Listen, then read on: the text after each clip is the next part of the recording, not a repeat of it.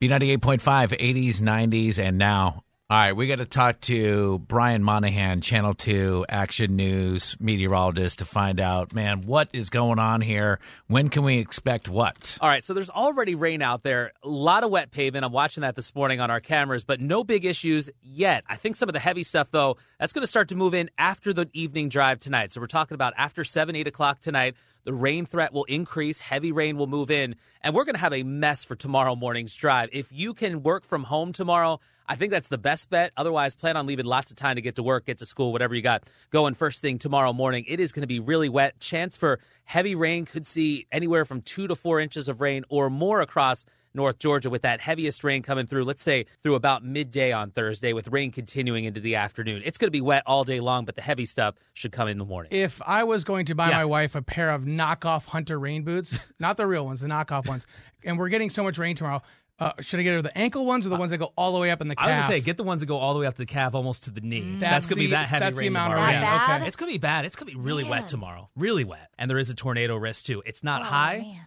but there is a risk of that. So thinking about that for the kids headed home from school tomorrow, too.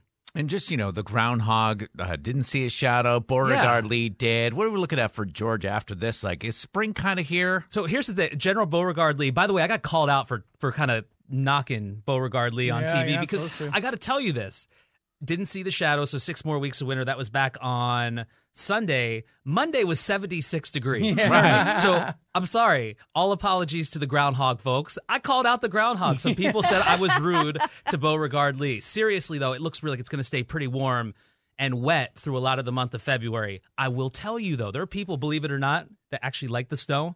There's a chance for a little bit of snow on Friday morning. I don't think it's going to cause any problem. It's going to get cold. a few showers, a few snow showers possible Friday morning. All right, Brian, thank you very much. My whole take on Beauregard Lee is that Friday will be the first time he even goes into whatever cave or hibernates or whatever. He has been enjoying a glorious winter. All right, Kara, we'll get you up to speed on everything else happening with info to go in about 10 minutes. Listen, we are in no way a political show, but we're going to talk about one moment in last night's State of the Union address that everyone will be able to agree on. That's next traffic, Mark Arum.